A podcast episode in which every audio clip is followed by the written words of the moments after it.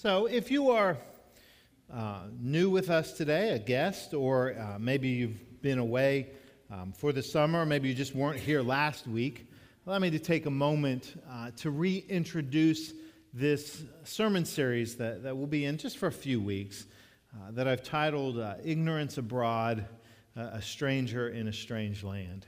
And this builds on some of my reflections from just a few of the many experiences I had in the two weeks prior to, to being in China and Korea. And, and really, some of my desire to take some of the things I experienced, some of the things that I believe that God spoke into my heart, and, and to share with you. Um, because, as I said last week, this was something that your support and, and encouragement has allowed me to be a part of. And so, I, not only as a way of expressing my gratitude, but also in the belief that. Um, you know, God uses all our circumstances of life to kind of shape and, and mold us. So, so ignorance abroad just speaks to again the, the fact that I knew so far so much less than I thought I knew when I went on this trip of life in China and Korea, and just my own experiences as feeling the mo- words of Moses, a stranger in a strange land, and, and feeling some of that. So this is an opportunity for me to tell just a few of those experiences, and I'm certainly going to do that this morning and, and share one that, that maybe was a little um, outside the norm of, of expectations. Uh, but before we do that, let me read this morning's scripture. It comes from 2 Kings chapter 4, uh, verses 8 through 17. This is subtitled in, in my Bible, uh, The Shunammite's Son Restored to Life. Hear these words, friends. One day Elisha went to Shunammon, and a well to do woman was there who urged him to stay for a meal. So whenever he came by, he stopped there to eat. She said to her husband, I know that this man who often comes our way is a holy man of God. Let's make a small room on the roof and put in it a bed and a table, a chair and a lamp for him. Then he can stay there whenever he comes to us. One day, when Elisha came, he went up to his room and lay down there. He said to his servant Gehazi, Call the Shunammite. So he called her, and she stood before him. Elisha said to him, Tell her you have gone to all this trouble for us. Now, what can be done for you? Can we speak on your behalf to the king or the commander of the army? She replied, I have a home among my own people what can be done for her? Elisha asked. Gehazi said, She has no son, and her husband is old. Then Elisha said, Call her. So he called her, and she stood in the doorway. About this time next year, Elisha said, You will hold a son in your arms. No, my lord, she objected. Please, man of God, don't mislead your servant. But the woman became pregnant, and the next year, about that same time, she gave birth to a son, just as Elisha had told her. Friends sisters, this is the word of God for the people of God. Let us pray. Lord, that your word would speak to our hearts. These words would speak to our hearts. The words of challenge, encouragement, when necessary, maybe even conviction. That we'd continue to strive to be the people that you've called and created us to be. We pray this in Christ's holy name. Amen.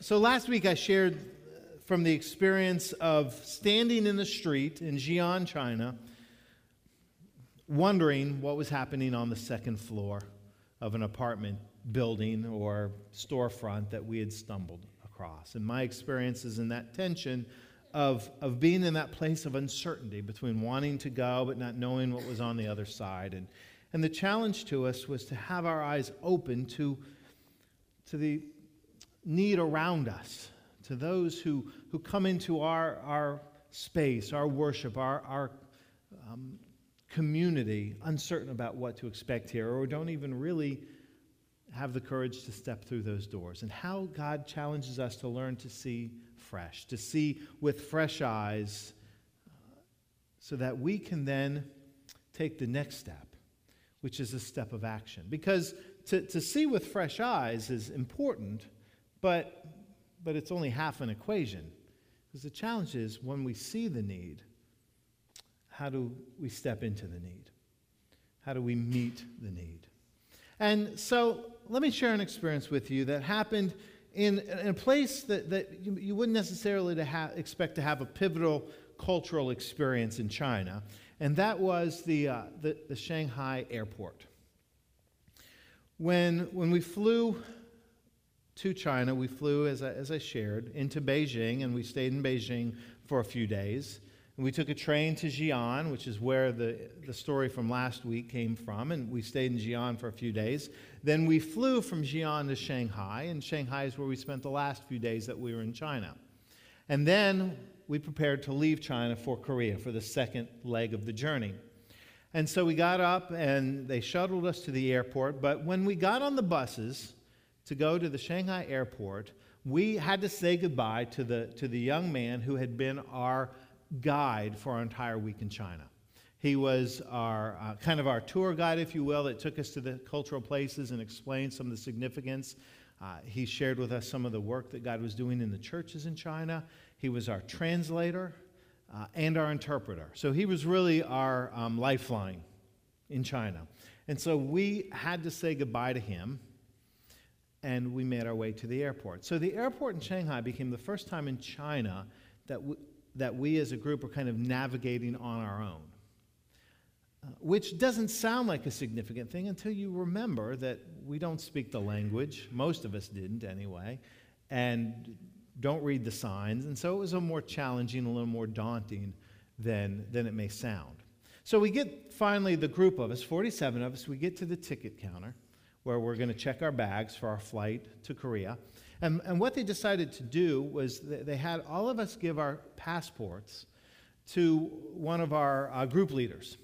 And he collected 47 passports and then he gave them to the ticket agents, and they would move one at a time through the passports to check us in.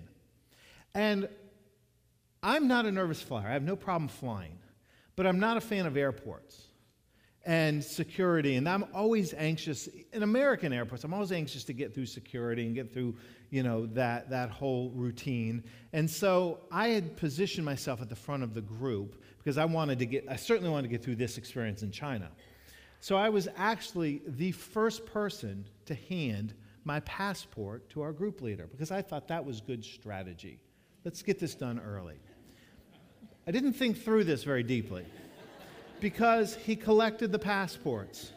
One, two, three, four. You know where this is going. Then we stood off to the side and they called one at a time by name for us to go and check our bags. I was, I believe, the last person in line to check my bags. And so my anxiety is starting to climb. Now, we were not pressed, you know, we weren't about missing the plane, but but I'm watching my, my classmates, and these, they're going, you know, they're checking in and they're heading through security, and I'm waiting, and I'm waiting, and I'm waiting. So finally, I get there. Keep in mind, ticket agents do not speak English, and, and I do not speak Chinese. So, get up to the, to the counter. Well, because God has a sense of humor, the story gets better. And um, when we flew from America to, to China. We flew from Korea back to America. We were booked on Delta. And they, the, the Beeson Center, the program pays for the flight. They pay for the experience. So they, they paid for our ticket, and they paid for us to, to check two bags. We had a two bag allowance. So I'm a chronic overpacker. And one of the problems that I always have is weight on the bags becomes an issue. So I packed smaller bags, and I took two. That way I wouldn't have to worry about the 50 pound weight limit, and I didn't. Unfortunately, somehow, when they booked the flight from China to Korea, they only booked it at a one bag check in. Yeah. So I get to the gate and I'm way over that. So I had to pay a ridiculous amount of money to, to get my bag, both bags, to, to Korea. Again, the problem wasn't, I mean, I was irritated about the money, but that wasn't a bit, as big a thing as navigating all of this because I had to go to another counter and I had to, you know, had to not, you know, present the slip. I had to pay the overage fee. I had to go back to the gate. So all of this is happening and it's slowing the process down. And my anxiety is elevating. exponentially. But again, because God has a sense of humor, as I'm back at the gate and I'm getting ready to put my bags on the conveyor belt to check them in, Steve, friend of mine, pastor up in, in Chicago, comes by. Now, Steve, because everybody was having issues with their bags, Steve had one bag, but it was overweight, so he started to do what you may have done at an airport. He started to pull things out of his bag and shove it into his carry on so he could eliminate the problem. Well, as he's walking away, his bag had been checked, he realized in his carry on he had a knife that he was not going to be able to get through, you know, carry on. So he pulls it out and he said, Chris, put this in your checked bags because you're allowed to check this. So I went, okay. I'm a nice guy, and I stuck it in my suitcase, and away went my bags. 30 seconds later, a minute later, I was invited into a private room in a Chinese airport with armed security. I wish I was making this up. There's a lot of things I wanted to experience in China. This was not one of them. And so, no, you know, we can laugh about this now because I'm standing here. So you know this ended okay but my anxiety is now through the roof. And, and my nerves, because I don't know what's about to happen. And, and so I walk into this room, and, and it's, you know, the, the, bag had, the bag had come back into this room. So I walk in, and there's a security officer. And I, I, I think, I don't know if she was armed or not, but she was there. And um, my bag's on the table, and I have no idea what to expect. But when I turn around, into this room, I want to show you the face of two people that had walked in the room behind me. The first person is Amos, Amos Ang. He's a colleague, uh, a fellow student in the program. Angus is in ministry in Singapore. Amos walked in that room behind me. Next to Amos was Simon, Simon Chong, who is from Malaysia. And he walked into that room as well. Now, in addition to being um, fellow students and, and, colleagues in ministry, in addition um, to being on this trip with me, one thing you need to know about Amos from Singapore and Simon from Malaysia is that both of them speak Mandarin Chinese, which is the, the dominant dialect there. Now, in Shanghai, there's also a dialect called Shanghainese but it's similar enough. They, the, the, important thing you need to know is they spoke the language. Now, Simon and Amos had checked their bags long ago. They were much earlier than me. But they had chosen to hang around. They stayed at the ticket counter just in case. They were present the entire time. And when they saw I was getting called into the private room, they decided to come with me. And I cannot tell you what a blessing it was to see Amos and Simon in my hip pocket as I walked into that room because they stepped up. And when the officer explained what had set off the alarm, go figure, it was a knife, um, they were able to translate. When they needed to check my bags, they were able to translate. We went through everything, they gave it a once through. They did not confiscate the knife, but they just wanted to make sure everything was on the up and up. And my bags went through, and I was cleared to go to the gate. They didn't have to be there, but they chose to be there because they saw the potential for a need. See, this is what's interesting. They didn't even know, when they chose to hang around, they didn't know they'd be needed like this, but they hung around just in case. They stepped into a gap, and I was more grateful than you'll ever know to have them there. In fact, by wonderful chance, our, our site flights, our seats on the plane were randomly selected, and I sat next to Simon on that flight to Korea. And you don't know how often I told him how deeply I appreciated him. I almost wanted to kiss him. Um, it'd been a week since I'd seen Tony, so, you know. Um, it, it, these guys really put me to shame, both Simon and Amos, as I was talking to him. I, I said to him, because he's from Malaysia, I said, Simon, how many languages do you speak? And he rattled off four. And I was like, golly. You know, uh, uh, you've probably heard the joke before, but you, you, you know what you call somebody who speaks three languages? Called trilingual. You know what you call somebody who speaks two languages? Bilingual. You know what you call somebody who speaks one language? An American. Um, and that's me. But these guys and, and ladies speak so many. But, but, but here's, again, that point. They saw a need, they stepped into a gap. In, in 2 Kings chapter 4 is the story of the, the Shunammite woman. And as we read that, and, and probably not, a, I'm going to guess for most of you, it's probably not a familiar story. It wasn't one that I remembered. Um, and it, we read that story, and our tendency, my tendency, is to kind of focus on the back end, the miracle. The fact that, that because of Elisha's gratitude and, and God's favor, she gives birth to a son, and she receives this blessing. And, and let me tell you on a side note, continue reading. Go back and read the rest of 2 Kings chapter 4. Her story doesn't end. Her and, and Elisha's encounter doesn't end there. There's, there's more to, to her story and Elisha's encounter and, and her son. And they actually appear also in 2 Kings chapter 8. So, so they have a role in the ongoing narrative there. But the tendency is to focus on that blessing that, that she received. But don't overlook the foundation of that blessing, the reason for the blessing. And that was her willingness to meet a need, to see where there was an, uh, something, a difference that she could make.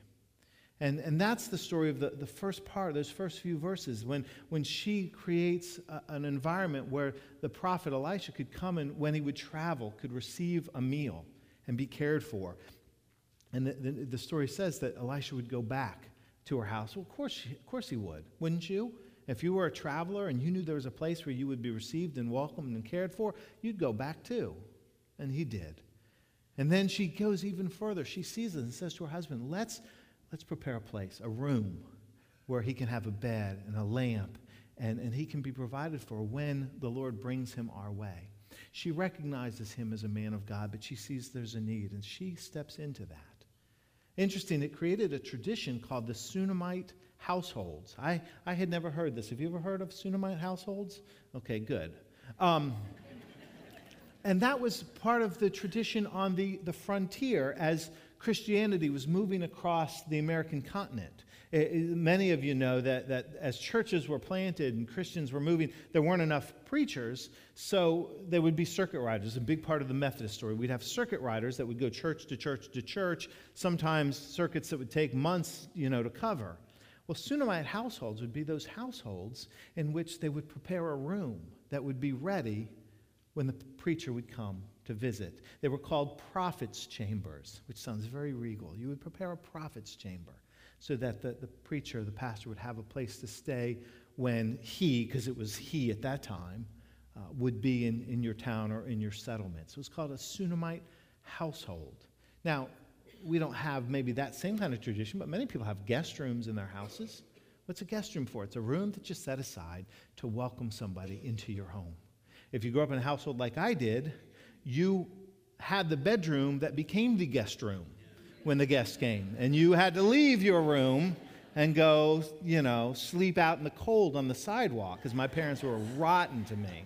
Um, so, uh, if you haven't figured out, Dad's here today. All right. So, um, uh, no, yeah, that's evident, isn't it?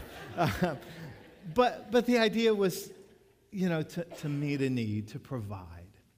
Well, that's our call in Christ. Not in one specific way, but that's the example of the, the Shunammite woman. She saw a need, she saw a place of tension. Provision and lack of provision can cause tension. Many of you know what that feels like.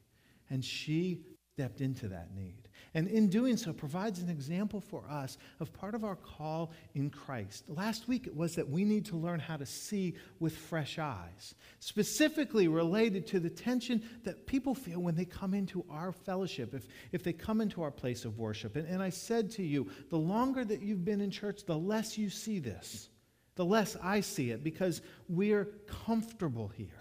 But not everybody is, and that can be a very tense and uneasy situation. So God calls us to see with fresh eyes through the eyes of others. But but seeing is only half the equation. Because then our challenge is once we see a need, we see an opportunity, we see a gap, how does God call us to step in to fill it? How does God call us to provide hospitality and caring and love in situations in which there are those who are desperately in need of it, like I was when I walked into a room in a Chinese airport? And that may not be the kind of example we readily think of, but in that moment, it really mattered to me. And Amos and Simon saw that, and they stepped into that place. We're called to step into gaps, to learn how to extend the hand of Christ, not just see through the eyes of Christ. Now, let me tell you another story from that trip. This is now to Korea. When we got to Korea, the first day of our trip, we, we went to the Kwanglim Methodist Church, and they broke us up into groups of five or six people. And so that would be about, you know, eight groups or so. And they sent us out to, to various small groups that were meeting that morning all around the city of Seoul. Because this church is enormous in size, as I shared last week, it's 80,000 members. They're all over the city. Yeah, exactly, 80,000. Wrap your mind around that. Um, and, uh, and so they have small group meetings that meet throughout the city. They don't all come to the church to meet, they meet in homes and businesses.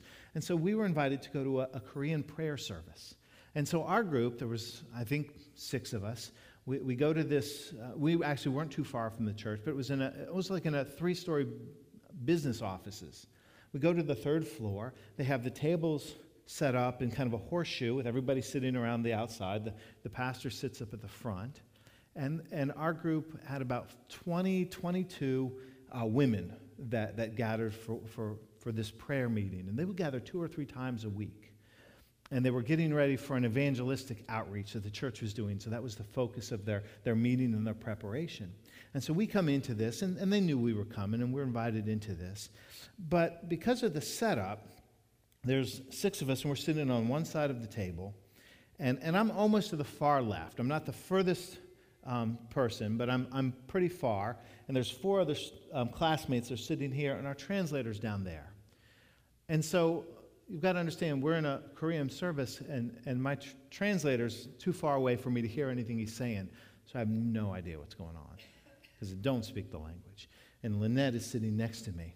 And again, stepping into the gaps. Who steps in? Sitting right next to Lynette was a woman by the name of Ma, Ma um, Kwanzim, I think was her name. I may be getting that wrong um, specifically, but, but she was sitting two people away from me. In fact, let me t- put a picture of her. That's her. Lynette's on the left. That's Ma, M-A, on on the right. She spoke English. And she knew we had no idea what we were walking into. So she stepped into the gap.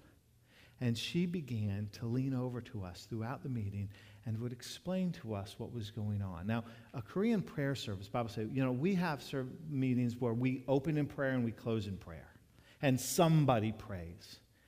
This is prayer that is punctuated throughout the meeting, high energy prayer, and it's prayed in Korean style. Anybody know what Korean style prayer is? Korean style prayer is when everybody prays at the same time, audibly. It's a cacophony of voices that join in together, that just began to passionately pray. And so, seven times throughout this, they would sing hymns. They would have a little time for teaching and they would pray. They would sing hymns and they would pray. They would sing hymns and they would pray. I mean, passionate about prayer. And all these voices that would join in. But we're sitting there trying to make sense of it all. So Ma sees this and she starts leaning into Lynette and I and talking to us. And then she puts this book in front of us. She puts it right in front of me. Boom, right here. Now you can't read this because it's too far away, but maybe this makes a little more, you can see this a little better. It's the hymn book. It's a Bible in a hymn book. And it has the words in, in Korean at the top and the words in English at the bottom. And she puts that in front of us so we can sing along in English. The hymn there, I know you can't, is I am thine, O Lord, I have heard thy voice. These were hymns we knew. And she wanted us to be able to participate. She wanted to remove the discomfort from a group of English speaking students largely who had no idea what was going on. And so she would lean in, and when we had the scripture reading, she would open to this is Mark chapter 2, which her Bible was Korean and English, so we could follow along in our own language. And when we'd pray, every time they would break into prayer, they'd pray for specific things. They'd pray for the sick. And so one time, the seven or eight minutes when, when they were in the Korean style prayer, they were praying for the sick. Another time, they were praying for, for people that were wanting to find a life, uh, uh, to get married. And they'd pray for. One time, they were praying for the unification of their country, North and South Korea. That's a, a very important thing to many in Korea. So, so there were focused prayers, and she would talk to us and let us know what was going on. She stepped into the gap for us. She became a host and a, a and a, a bridge for us. And, and that was a blessing. Now, it was easy to tell who the outsiders were in that prayer group. I mean, we stood out. It's not so easy to tell all the time. I understand it's much, much trickier sometimes to know who those folks are. But when our prayer becomes, Lord, help us to see, help us to see, then the next prayer needs to be, Lord, show us what to do. The Shunammite woman recognized Elisha was a man of God. But you know what we know? That every person we lock eyes with is a child of God. Every person is imprinted with the fingerprint of God. So they all have that same value, as did Elisha. We learn to see what we need to open our hands to do. That needs to be our prayer. That, that was my challenge. Lord, how do I now go back and become like Ma, willing to step into the gaps, to do and to be? I can't express to you the difference Amos and Simon made for me. As insignificant as it sounds, it mattered. The difference Ma made for us, it mattered. God calls us to make a difference, and He gives us the opportunity to do it.